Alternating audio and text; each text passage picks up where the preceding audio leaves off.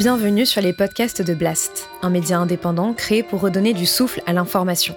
Blast vous propose un autre regard sur l'actualité, à travers des reportages, des décryptages, des enquêtes et des entretiens que nous avons décidé de convertir ici en podcast. Notre ambition Devenir votre média de référence et ainsi peser dans la bataille de l'information qui s'annonce et qui sera décisive. Les podcasts de Blast L'économie avec Salomé Saké. Décroissance. Rien qu'en mettant ce mot dans le titre, nous savons déjà que le débat va faire rage dans les commentaires. Pour certains, la décroissance, c'est la solution au dérèglement climatique. La décroissance, ce n'est pas la récession. Hmm. La décroissance, c'est plus d'emplois, plus de bien-être, plus d'éducation, plus de culture. C'est d'abord inéluctable la décroissance. Et pour que ça ne soit pas un crash, il faudrait que ce soit aussi une utopie. Qualité de vie et décroissance peuvent aller de pair, bien sûr, puisque aujourd'hui, c'est pas la consommation qui nous rend spécialement heureux. Pour d'autres, la décroissance, c'est absurde, voire dangereux. Un modèle de décroissance, c'est un modèle de décroissance aussi de notre modèle social. Le choix de décroissance n'est pas une réponse aux défis climatiques non plus. L'écologie décroissante, elle rejette le progrès. Elle pense qu'il faut refuser la 5G. L'écologie décroissante, elle veut aussi qu'on abandonne nos traditions, comme le Tour de France, cette euh, grande fête populaire du vélo, cette formidable vitrine de la France dans le monde. Ils prennent le risque, malheureusement, de fracturer un peu plus la société française qui n'en a pas besoin sur des enjeux qui sont quand même parfaitement marginaux. Sur le constat, on est presque tous d'accord. La planète étouffe, le climat se dérègle, la biodiversité s'effondre avec des conséquences dramatiques qui pourraient bien nous mener jusqu'à la fin de l'humanité, rien que ça. La question, c'est comment on s'attelle à l'urgence environnementale Pour mon invité du jour, la solution est très simple, c'est la décroissance.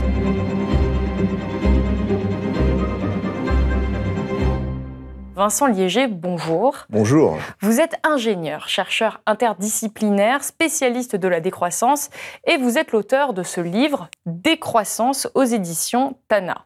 C'est un petit livre illustré d'une centaine de pages qui défend ardemment la décroissance et qui démonte les idées reçues à son propos. Alors il y a de nombreuses interprétations au mot décroissance, comme on l'a vu dans cette introduction. Avant de la défendre, qu'on soit bien clair, la décroissance, Qu'est-ce que c'est pour vous? Quelle est votre définition de la décroissance? Alors, trois grandes définitions. La première définition, un slogan provocateur. Un slogan qui nous invite à arrêter de penser en rond, qui nous invite à décroire, à sortir de la religion de la croissance et à se rappeler deux choses.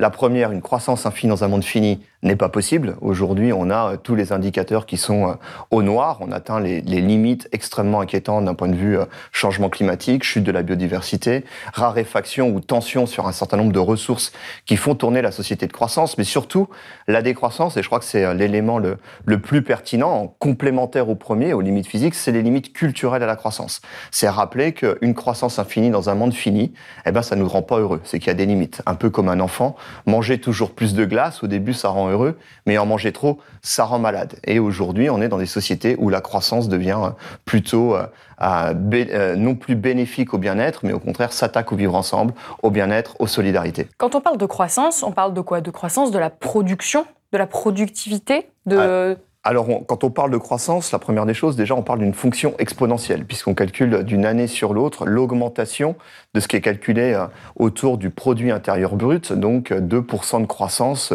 nous amène à multiplier de manière considérable euh, la taille de notre économie euh, au bout de 10 ans, 20 ans, 30 ans, 50 ans. Donc, on est sur le... Petit rappel pour ceux qui nous regardent, le produit intérieur brut, c'est l'accumulation de toutes les richesses qui sont produites dans un pays. Aujourd'hui, c'est comme ça qu'on calcule la, la santé économique d'un et pas que les richesses, c'est le grand défaut du PIB. En fait, c'est euh, un agrégat qui additionne un peu tout et son contraire. Donc, par exemple, je suis venu vous voir aujourd'hui euh, à pied euh, dans Paris, sous le soleil. Je n'ai pas eu d'accident, j'ai pris du plaisir. Donc, je n'ai pas fait de croissance. Si j'étais venu en taxi ou en Uber et que j'avais eu un accident, j'aurais fait beaucoup de croissance. Donc, on ajoute des choses qui peuvent être à la fois très bénéfiques pour notre bien-être, pour le vivre ensemble, pour répondre à nos besoins fondamentaux, mais on ajoute aussi des choses qui euh, sont tout à fait euh, toxiques euh, puisque ça fait de l'économie. Donc, c'est ce qui fait fonctionner l'économie. Exactement. donc, par exemple, une économie de croissance, c'est une économie de malbouffe qui va générer des maladies liées à la malbouffe et qui va faire de la croissance puisqu'on va manger toujours plus de sucre, de sel, de graisse et d'autant plus de croissance qu'on va être malade et qu'on va acheter des médicaments. Donc c'est la logique de la croissance. Et, euh, euh, pour vous, cette, cette, logique justement, elle est complètement erronée. elle est erronée. Et en plus, on ne calcule pas dans la croissance. Euh, je dirais, tous les, les, externalités, pour utiliser un terme économique, c'est-à-dire que la croissance, elle repose sur le tirage sur des énergies, des ressources finies. Donc, on ne calcule pas dans la croissance que l'on détruit et qui ne sera plus accessible pour les générations futures. Et on calcule encore moins à quel point on dérègle un certain nombre de cycles naturels euh, qui sont aujourd'hui dans des situations tout à fait inquiétantes. Donc on fait beaucoup de croissance dans un premier temps, mais à un prix monstrueux, et quand je dis un prix pas uniquement économique, euh, humain, environnemental, écologique, monstrueux pour déjà aujourd'hui et encore plus pour les générations futures. Donc on est sur cette logique de courbe en exponentielle qui nous ont tant inquiétés. On a découvert ce qu'était une courbe exponentielle au moment de la pandémie de Covid. Donc on est sur cette même logique, il faut toujours plus, euh, toujours plus vite, toujours plus loin, toujours plus fort. Et donc pour vous, cette courbe qui augmente sans cesse doit décroître. C'est pour ça que vous êtes dans la décroissance.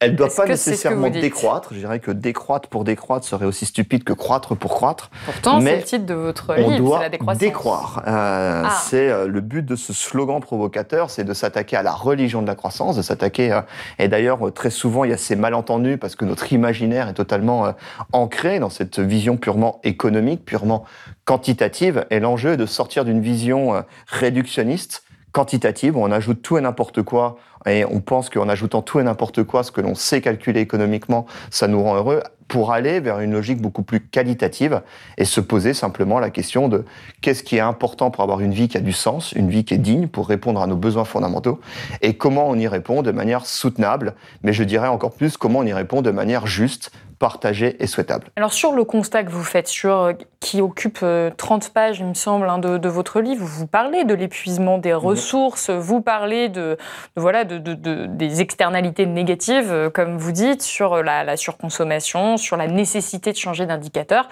Ça, il y a beaucoup de personnalités politiques, d'économistes qui partagent ce constat, voire même la très grande majorité aujourd'hui des économistes sérieux vont vous dire qu'effectivement, les ressources sont finies et qu'il y a, on a un vrai problème. là-dessus euh, en tout cas, on a un vrai problème climatique. Tout le monde est à peu près d'accord sur le constat. Par contre, sur la méthode, le mot décroissance fait débat, y, compris dans, à gauche, y compris chez les écologistes. Il y a encore de nombreuses personnalités qui refusent d'utiliser le mot de décroissance parce qu'ils estiment euh, que ce serait resté finalement euh, dans le, cadre du PIB, puisqu'on continue à prendre le PIB pour indicateur si on veut absolument rester dans la décroissance. Ce n'est pas un problème avec le mot décroissance. Le contraire de la, de la croissance, c'est la récession. Exactement. Donc récession, c'est quand on ne produit pas plus, mais qu'on produit moins que l'année précédente. Voilà, qu'on a, qu'on a euh, plusieurs, qu'on a à trois mois de suite sans croissance, en fait, on rentre en récession. C'est ce qu'on a connu en période de Covid. Et euh, une récession, une absence de croissance dans une société de croissance, c'est-à-dire dans un modèle économique qui est toxico-dépendant de la croissance, en général, ça se passe très mal. Et de ce point de vue-là, les économistes ont, ont raison d'avoir peur euh, de la logique qu'on atteint les limites à la croissance. Parce que dans le modèle de société dans lequel on est, ben, on ne sait pas faire sans croissance. Et la décroissance, justement, c'est une invitation à, à sortir d'un point de vue démocratique, choisi, euh, de manière sereine, de manière discutée, débattue, à sortir de ces toxicodépendances à la croissance pour aller vers de nouveaux modèles de société, euh, que j'aime au pluriel, qui ne seraient plus dépendants à la croissance. Donc ça passe par euh, différentes choses. Donc ça passe d'une part par la première des décroissances qui doit être la décroissance des inégalités, puisqu'on est rentré dans des sociétés où les inégalités étaient en pleine croissance, et ces dernières années en croissance exponentielle. Et ce qui permettait à la société d'accepter ces inégalités, c'était euh, le fait qu'on avait de la croissance. Donc on avait toujours plus pour redistribuer toujours plus. Et surtout, on acceptait euh, d'être lésé dans un premier temps, parce qu'on avait l'espoir que demain, euh, toutes et tous, nous allons aussi atteindre le mode de vie des plus riches. Donc décroissance des inégalités, ça passe par le revenu maximum acceptable, ça passe par une réflexion sur le droit de propriété, sur l'héritage, sur des redistributions. Sur... Il y a toute une série de propositions dans ce livre euh, sur euh, la manière dont on pourrait redistribuer de manière plus équitable les richesses qui existent déjà, les richesses qui sont, euh, qui sont produites. Mais ça ne résout pas le problème du mot en lui-même. Vous dites qu'il faudrait décroître les inégalités. Est-ce qu'il ne fait pas un peu peur, ce mot de décroissance Il y a plusieurs enquêtes d'opinion euh, convergentes euh, depuis plusieurs années, en particulier en France, qui montrent que ce mot ne fait pas tant peur que ça. Euh, une des dernières enquêtes qui a été faite par le MEDEF, qu'on ne peut pas soupçonner de sympathie à la, à la décroissance, montre que une part, la majorité des Français pensent que la solution est plutôt dans le pari de la décroissance que dans l'impasse de la croissance verte et de l'innovation technologique. Donc je crois que dans la société, il y a aujourd'hui des convergences autour du fait qu'on se rend compte que le consumérisme pour le consumérisme atteint ses limites. Alors quand je dis qu'il y a des convergences, c'est pas 100% de la population. Il y a, il y a des choses euh, assez contradictoires, mais on voit des changements de comportement, euh, d'habitude dans les consommations. On voit des gens qui souhaitent de plus en plus s'investir dans des initiatives citoyennes locales. Et puis, on a vu aussi euh, l'émergence d'un intérêt pour ces débats-là, notamment lors de la primaire écologiste. Où, oui, puisque ça a été porté par Delphine Bateau, comme on l'a vu dans, dans l'introduction. Tout à fait. Je crois que le succès de la primaire écologiste était lié euh, principalement, ou du moins assez, de manière assez conséquente, euh, au fait que Delphine Bateau a eu le courage de porter la décroissance dans les débats politiques, euh, alors que tout son entourage lui disait ça va être un suicide politique, et malgré tout, elle fait un résultat tout à fait remarquable. Et moi, je suis convaincu qu'aujourd'hui, la décroissance comme projet de société alternative, de sortie de cette pulsion de cette religion au toujours plus, toujours plus vite, toujours plus loin, toujours plus fort, toujours plus de, euh, de perte de sens, c'est-à-dire le hamster qui sort de sa roue et qui arrête de pédaler euh, comme un fou, etc. Moi, je suis convaincu que ça parle à de plus en plus de gens, en particulier aux plus jeunes, mais pas qu'aux plus jeunes.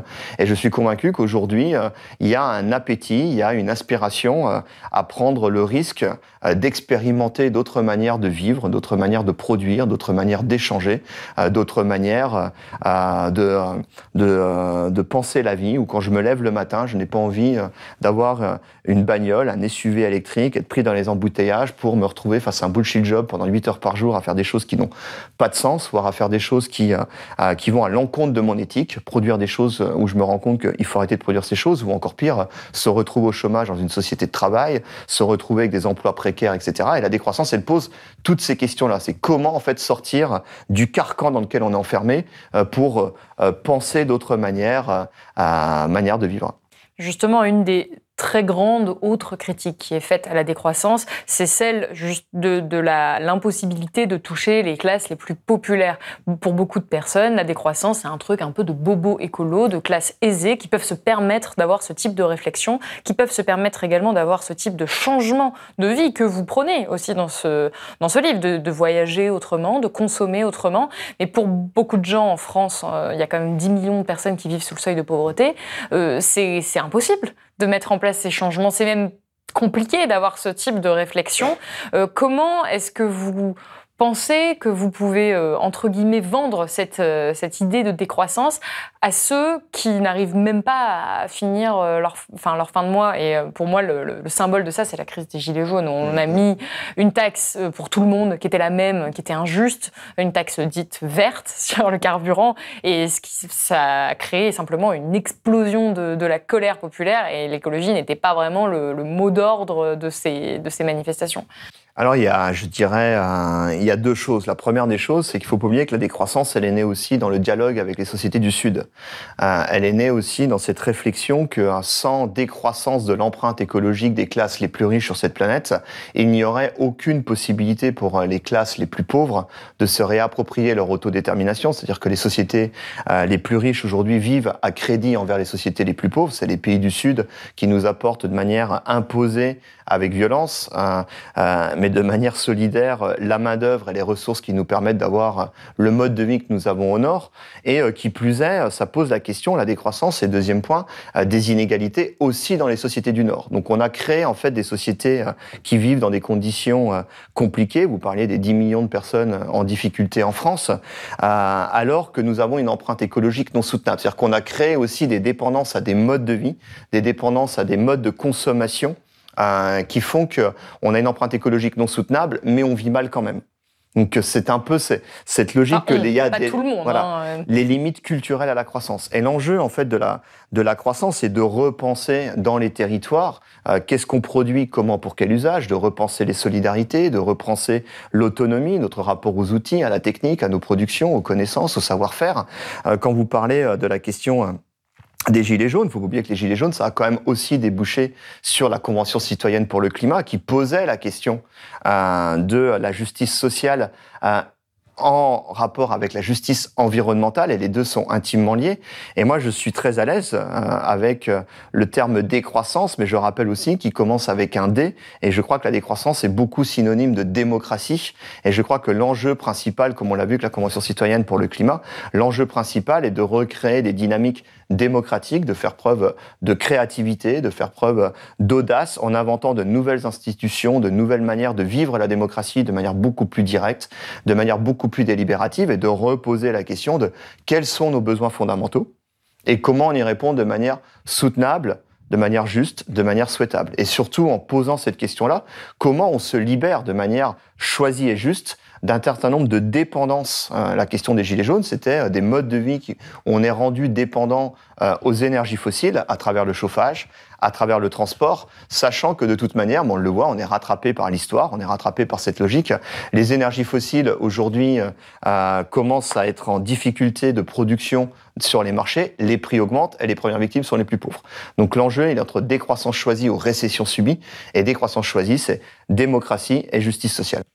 Et alors, pour préparer cet entretien, bah, j'ai lu évidemment euh, votre livre. il se trouve qu'au moment où je lisais votre livre, le soir, je suis allée au cinéma voir le dernier film de François Ruffin qui s'appelle Debout les mhm. femmes, où on suit ces auxiliaires, enfin certaines auxiliaires de vie qui sont dans une précarité euh, totale et absolue, Comment vous vous adresseriez à cette partie de la population sur la question du se reprendre en main sur le, plan personnel? Parce que je vois à la page 105, il y a justement toute une, une liste de choses qu'on peut faire nous. Mhm. Et euh, bah, moi, par exemple, je peux le faire, c'est-à-dire euh, manger moins carné, se débarrasser de sa voiture, euh, renoncer à la fast fashion, retrouver le goût du voyage justement pas par avion. Non, mais c'est des choses qui sont importantes et qu'on peut mettre en place pour une partie de la population. Et qui sont déjà mises en place. Et qui sont déjà mises en place. Mais comment on peut inciter ceux qui sont, encore une fois, dans une telle précarité. Moi, en regardant ce film, je me suis dit, mais comment je pourrais parler de décroissance à ces gens-là. Ils sont déjà à un niveau de, décroissance, justement, qui est, qui absolu.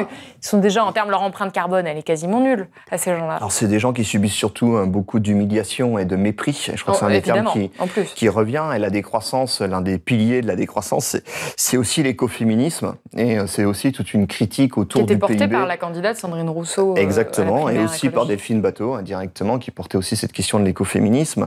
Et l'écoféminisme, c'est aussi faire le lien avec la question du care, faire le lien avec la question d'un modèle de société capitaliste qui rémunère des métiers qui sont faits en général par les hommes, qui les rémunèrent très bien, et euh, qui ne rémunère pas un, grand nombre de tâches essentielles pour notre bien-être, pour le vivre ensemble, qu'on appelle le care, tout ce qui est autour du soin, que font euh, ces dames dans le, dans le, dans le film superbe de, François Ruffin, et euh, ou qu'on peut par extension aussi appeler les, les premiers de corvée. D'un seul coup, au moment de la période Covid, on s'est rendu compte qu'il y avait des gens qui étaient essentiels pour le vivre ensemble, pour...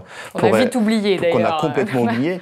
Et la décroissance, en posant notre question notre rapport au travail, la question de notre rapport au PIB, la question euh, euh, d'une critique ou d'une sortie du capitalisme ou de remettre l'économie à sa place, et aussi la question du care et comment on rémunère alors peut-être pas en argent, peut-être différemment, mais du moins comment on reconnaît euh, toutes ces tâches fondamentales qui sont en général presque majoritaires et non comptées puisque non payé, on dit euh, tout, tout travail mérite salaire. On se rend compte que beaucoup de, beaucoup de tâches euh, sont non rémunérées dans notre société. Et comment on les remet au cœur de la société et comment on les revalorise? Et quand je dis revaloriser, c'est pas uniquement l'argent, c'est aussi, euh, bah, les, comme le fait le film de François Ruffin, c'est aussi les rendre visibles et c'est aussi remercier toutes les personnes qui le font. Et quand on discute, c'est ce qu'on retrouve aussi dans le film de Ruffin, quand on discute avec ces personnes, ce qu'on a pu voir en période Covid avec les infirmières, etc., euh, les revendications premières, c'est pas tant euh, lié à la rémunération, mais c'est lié au fait qu'elles ne peuvent plus faire euh, leur travail correctement. Et je crois que la décroissance, c'est aussi une société du care.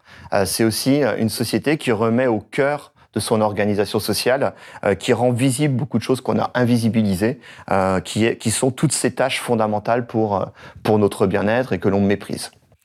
En tout cas, quand on lit votre livre, la société que vous proposez, toutes les propositions que vous faites, ça fait plutôt rêver. Euh, c'est une société euh, du bien-être, une société où la misère n'existerait plus, une société de l'entraide, une société du respect de la nature, du respect de l'environnement.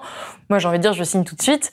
Mais évidemment, certains vont vous taxer d'idéalisme et de dire, mais en fait, dans le contexte économique actuel, ce que vous proposez, si vous le mettez en œuvre demain, ça va être catastrophique. On va rentrer dans une récession qui pourrait provoquer un effondrement économique qui mènera plus au chaos qu'à une société du bien-être, et particulièrement dans un contexte de mondialisation et d'interdépendance euh, économique particulièrement dans le cadre de l'Union européenne.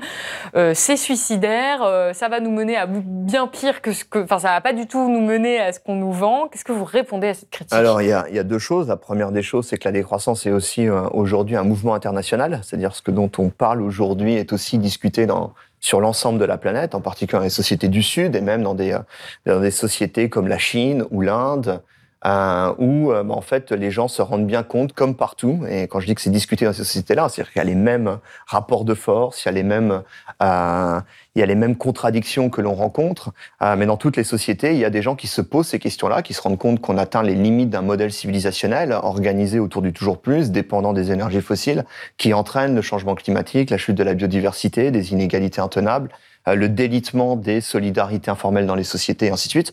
Donc ces questionnements-là sont présents partout. Donc si la décroissance euh, s'impose en France, elle s'imposera aussi euh, ailleurs dans le monde, et c'est pour ça que c'est important de créer du dialogue avec tous les mouvements. Et, et vu qu'on est dans un monde mondialisé, on l'a vu quand un, un, paquebot se retrouvait bloqué dans le canal de Suez, on se rendait compte qu'on était totalement dépendant de, de, nos amis chinois, de nos amis indiens qui produisent toutes les choses que l'on consomme ici et dont leurs économies dépendent. Donc la décroissance doit faire le lien entre tous ces contradictions, ces interdépendances.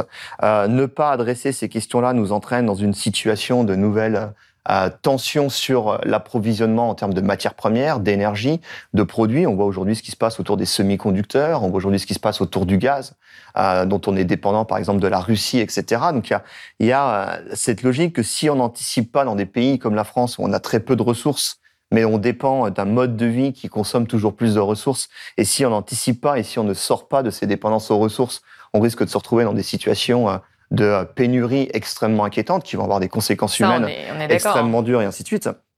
Et puis, euh, le dernier point autour de, autour de l'utopie, c'est quand même intéressant de voir que on a été tellement colonisé dans la religion de la croissance, d'où le terme décroissance aussi, que il est beaucoup plus facile pour nous d'imaginer euh, euh, l'effondrement de notre civilisation plutôt que la sortie du capitalisme ou la sortie du, du modèle de société de croissance. Et je crois que c'est un des, euh, un des grands enjeux de la décroissance, c'est ce qu'on a essayé de faire avec toutes les équipes autour de ce livre, c'est de montrer qu'il y a énormément de possibilités de faire des pas de côté. Euh, elles ne sont pas totalement saugrenues puisqu'elles existent, certes à petite échelle, elles existent un peu partout autour d'initiatives citoyennes, de changements de comportement.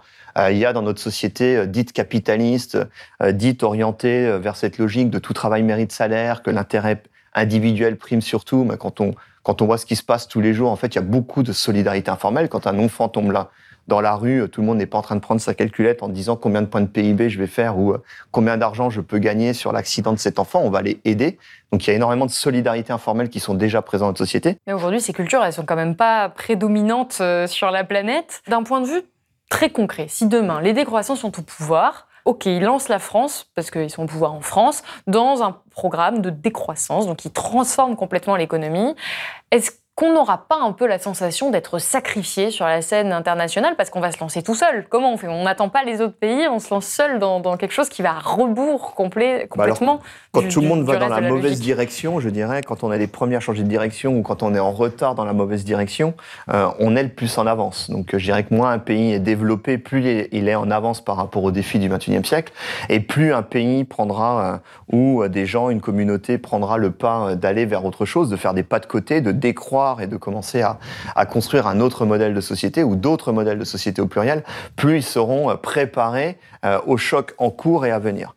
Euh, la décroissance, comme je disais, euh, c'est aussi la démocratie. Et si les décroissants arrivent au pouvoir demain, je crois que on a été pas mal inspiré par quelque chose qu'on retrouve en fait dans les écrits de la décroissance depuis très longtemps, depuis au moins 20 ans que le mouvement de la décroissance arrive, mais encore plus quand on relit les précurseuses et les précurseurs de la décroissance autour d'une démocratie beaucoup plus directe, éclairée euh, l'aventure de la Convention citoyenne pour le climat montre quand, euh, quand on prend 150 citoyennes, 150 citoyens euh, pendant un temps relativement court, c'était 7 week-ends de travail collectif, mais quand on met les gens face aux faits exposés dans les 30 premières pages du livre sur les limites physiques à la croissance et à quel point on, est en train de flirter avec des choses extrêmement inquiétantes, bah, quand on met les gens face à cette réalité-là, en général, ils ne vont pas décider de faire de la 5G ou de faire de la voiture électrique connectée, ils vont plutôt choisir du bon sens, et le bon sens, c'est la solidarité, c'est la sobriété, c'est euh, du temps pour s'occuper des uns des autres, pour s'occuper de ses enfants, c'est